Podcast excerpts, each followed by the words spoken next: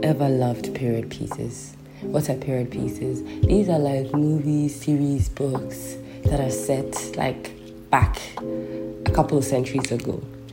Now, someone will probably be telling me that, ah, Tiffany, Tiffany, they brought a movie in 2023. Go and watch that movie. You're going to watch a movie that's set in like the 1700s, 1600s.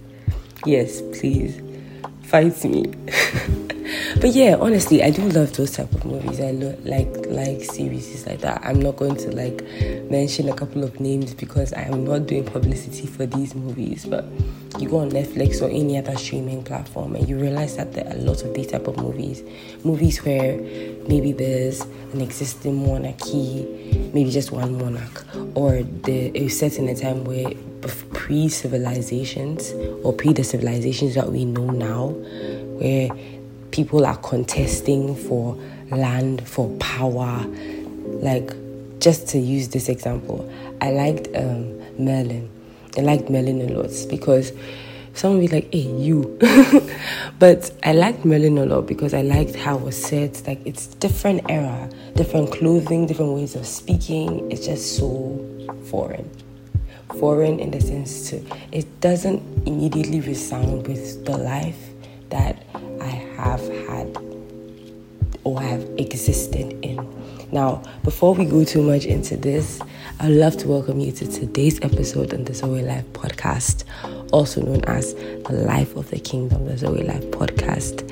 And I am your host, Tiffany Zoe, here again to deliver you with only the best, only the best of the best for your Friday nights and for your weekends and of course for the rest of the week. In we are here every single day of the year.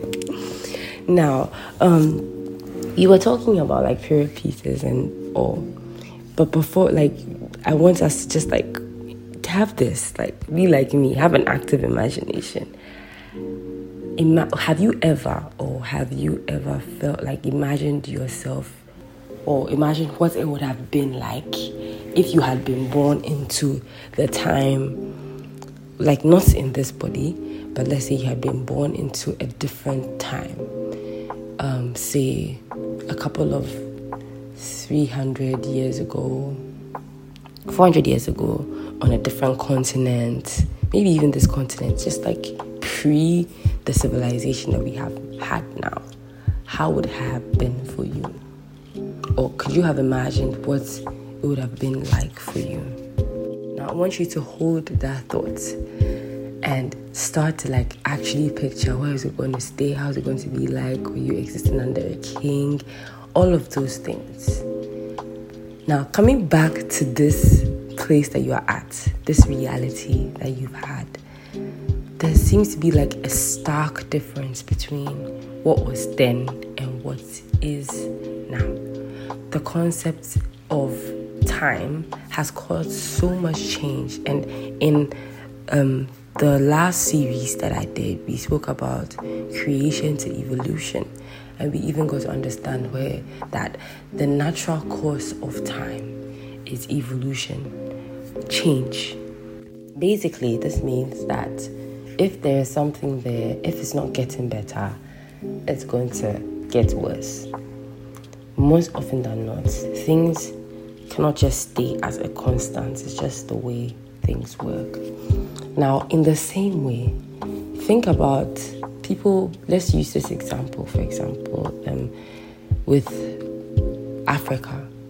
Okay, we had existing kingdoms like the Ashanti Kingdom, the people in the north, the Fantique Empire, like the Gans.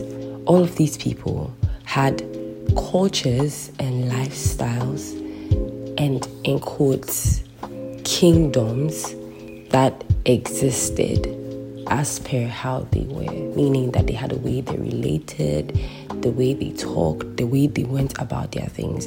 It was the influence of culture, yet it was the establishment of a king, meaning that the people in themselves, putting aside, like, I mean, only culture, the people themselves may have, or by virtue of or of royal birth had put people, someone or people in charge of them to make sure that a certain culture and way of life is preserved and that they are going ahead to wage war on people that were to come and try and take their land, their properties.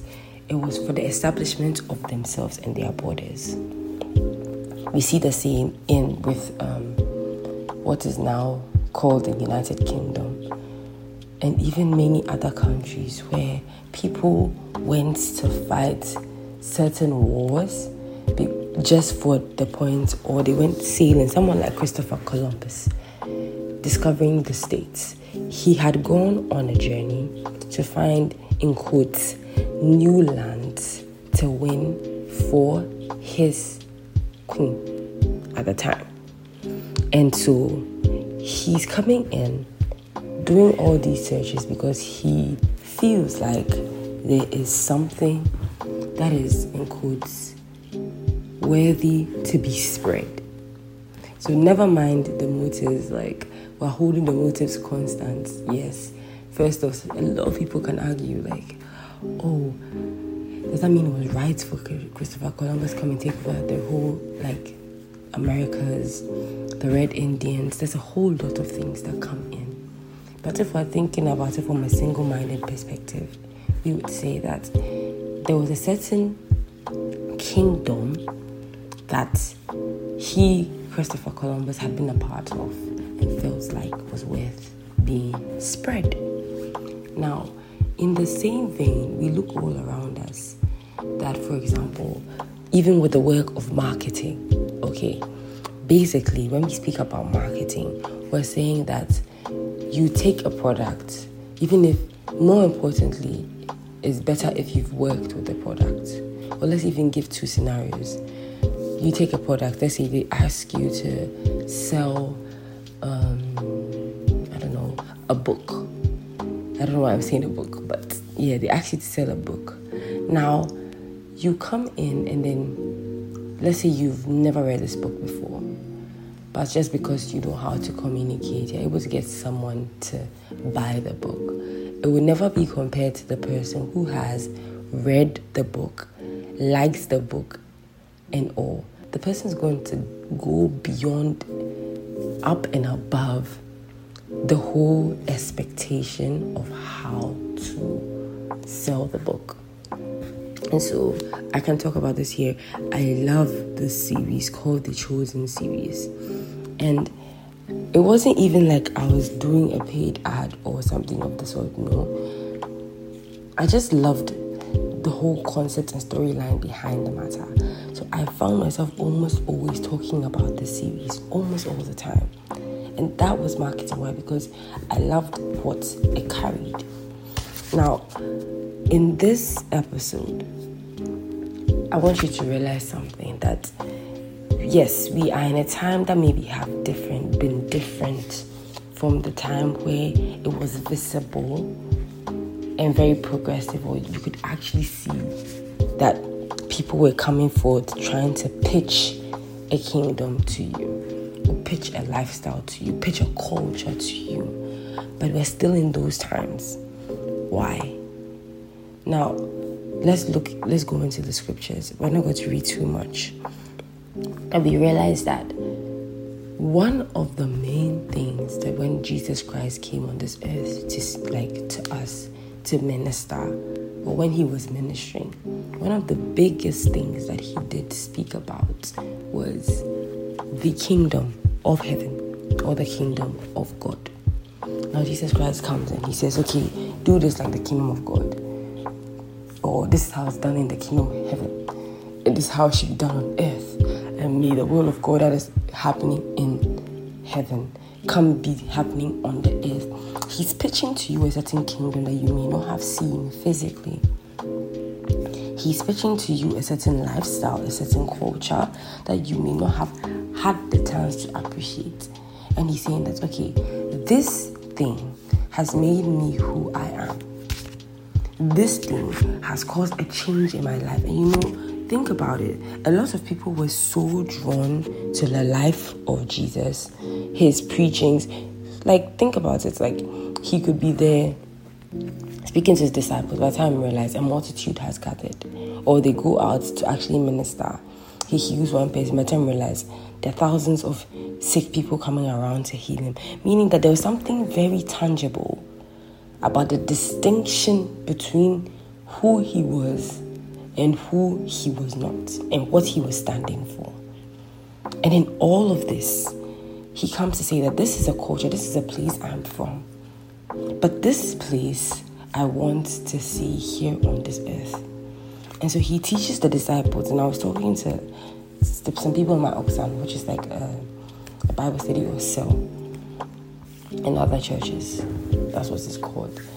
And I was letting them understand that if this Jesus comes and is teaching the disciples a manner to pray, meaning that it is so important that the disciples learn to actually know what is the culture of this man that they've met, the culture or the very tangibility of what he's speaking about. And so in Matthew chapter 6, verses 9 going downwards, quite famous, the Lord's Prayer, or what has been known as the Lord's Prayer, where he says, Our Father who art in heaven, hallowed be thy name. Thy kingdom come, thy will be done on earth as it is in heaven. Give us this day our daily bread and forgive us not our trespasses but forgive those who trespass against us. Lead us not into temptation, but deliver us from evil. For thine is the kingdom, the power, and the glory forever and ever. That part is not like it's people. Some people decide not to say it, but it's so important. Meaning that he came to show something to market actually to bring forth a certain tangibility of a kingdom that was not yet seen and we see it in so many parables so many parables and so it's quite interesting to see that there was something that he wanted to bring that was from old or from a starting time that was not yet tangible here. And so, people of God, in this episode on the Zoe Life podcast, we go into the matters of what is the kingdom of God that Jesus spoke about in the first place.